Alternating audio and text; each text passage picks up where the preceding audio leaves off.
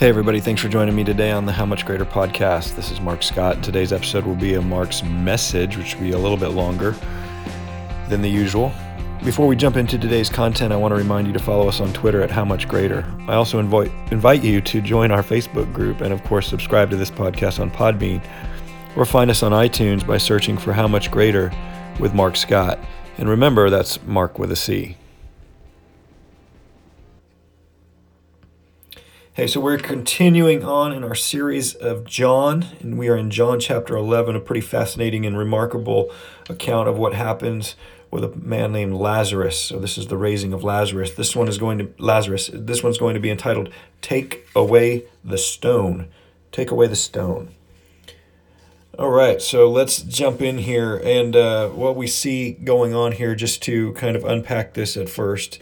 In verse two, Mary, the sister of Lazarus, is this the same woman who poured perfume on Jesus and wiped his feet with her hair. So to put that in perspective, that's who we're talking about there. And we have this counterintuitive expression of love right off the bat in verses 5 and 6 because we know that Jesus loved Mary and Jesus loved Martha and Jesus loved Lazarus because the writer tells us that. And at the same time, when it's time for him to go visit Lazarus, who is dying, who is sick, instead he stays where he is. He stays where he is instead of going to them. And the, the purpose of the sickness that Lazarus has, the Bible tells us,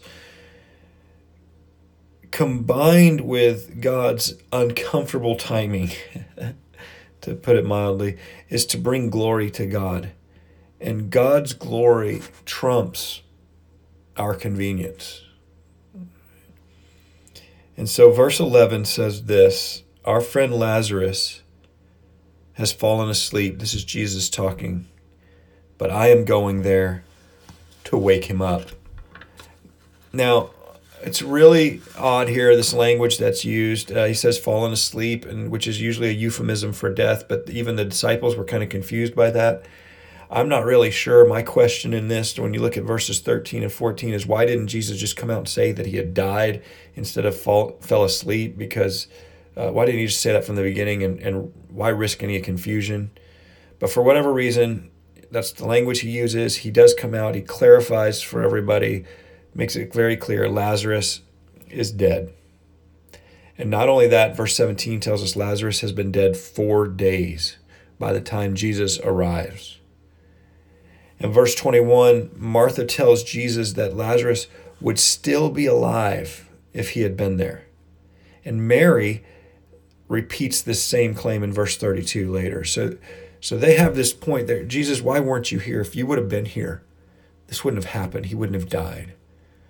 And now we're facing this. Um, this is actually an account and that carries a lot of meaning for me. Um, I spoke at my grandmother's funeral years ago, and this was one of the verses that stood out to me uh, about Jesus allowing certain things to happen the, the way he does.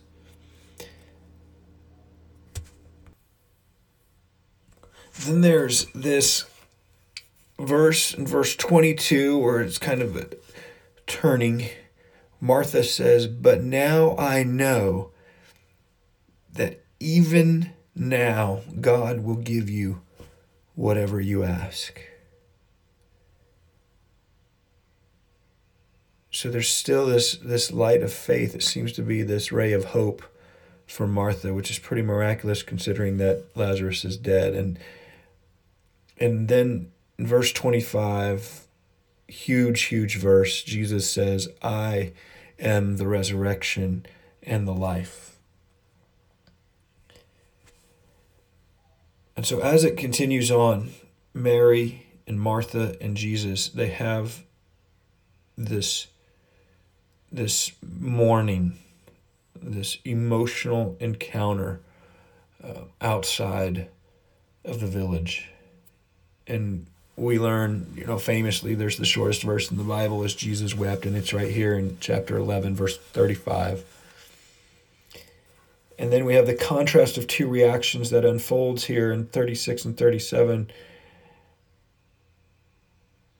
you look at it, and on one hand, you go, wow, he must have really loved Lazarus for the emotion that he showed.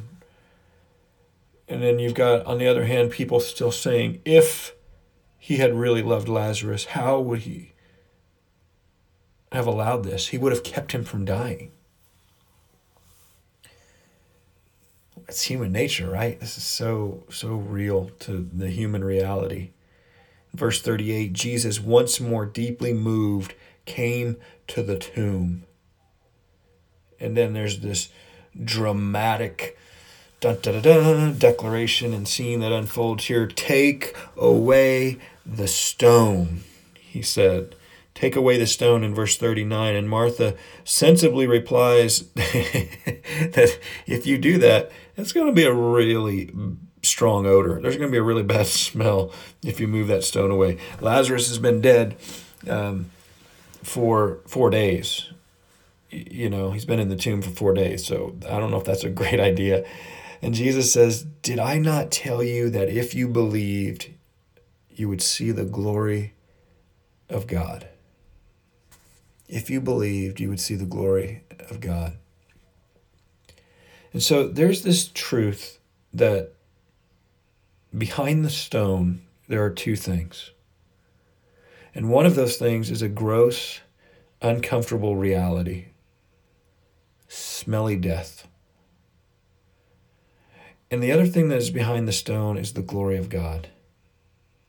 And when the stone is moved away, both are revealed. I mean, how is this for an analogy for life, right? How often do we not go, uh, we don't get to realize the second reality, number two, what's behind door number two, because we don't want to deal with what's behind door number one. So we leave the stone in place just due to a lack of faith. We don't want to deal with the gross, uncomfortable reality, so we also don't see the glory of God because we'd rather just not move the stone at all. But the stone is removed, the stone is moved away. Both of those things are revealed. Verse 44 Jesus said to them, Take off the grave clothes and let him go.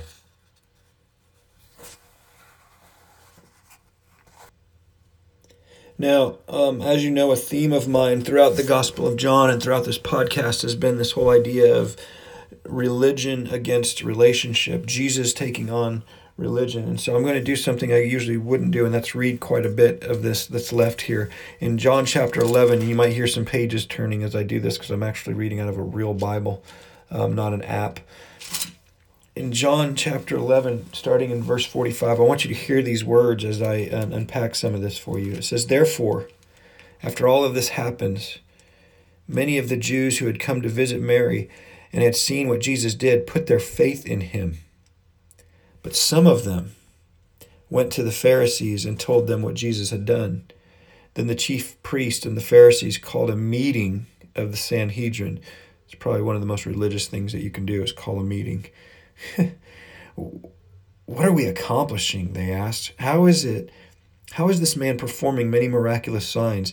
If we let him go on like this, everyone will believe in him, and then the Romans will come and take away both our place and our nation. It's about power, control, territory. Then one of them, named Caiaphas, who was high priest that year, spoke up. You know nothing at all. You do not realize that it is better for you that one man die for the people than that the whole nation perish. He did not say this on his own, but as high priest that year, he prophesied that Jesus would die for the Jewish nation, and not only for that nation, but also for the scattered children of God, to bring them together and make them one. So from that day on, they plotted to take his life.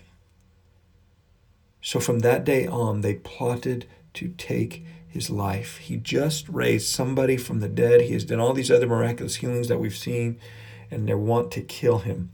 Verse 54 Therefore, Jesus no longer moved about publicly among the Jews.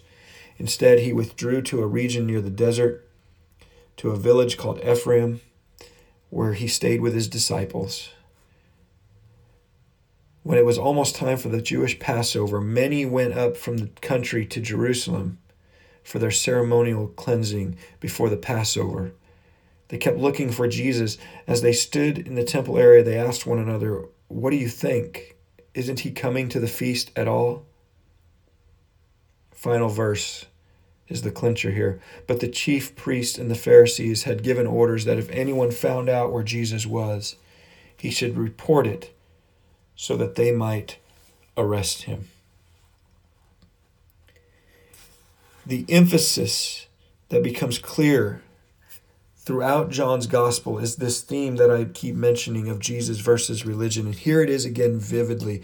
You have Jesus on the one hand who is supernatural, and you have religion on the other hand that is man made. You have Jesus who is others centered, and religion that is self centered. You have Jesus who raises up others, and religion that brings others down. You have Jesus who is all about freedom and releasing people.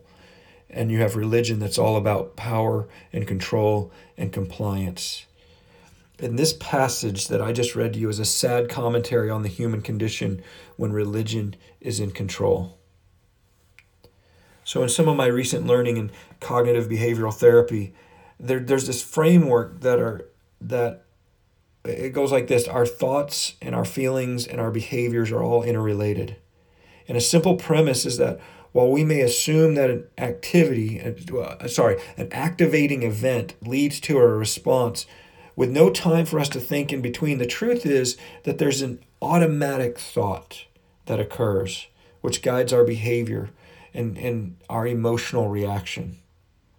And furthermore, these thoughts can be built upon cognitive distortions, if you will, that, that are constantly running these scripts of underlying beliefs. See, most of what we think, most of what we feel, most of what we do can be driven by these underlying beliefs which may or may not be rational, which may be helpful or may be hurtful, which may be grounded in fear or, or a false sense of reality. And if there are underlying fears or, or shame or insecurity, which may not even be consciously realized, then religion can appear to be a steady force. It can appear to be a necessary structure that someone can become dependent upon. It appears as order, it appears as structure, it appears as safety.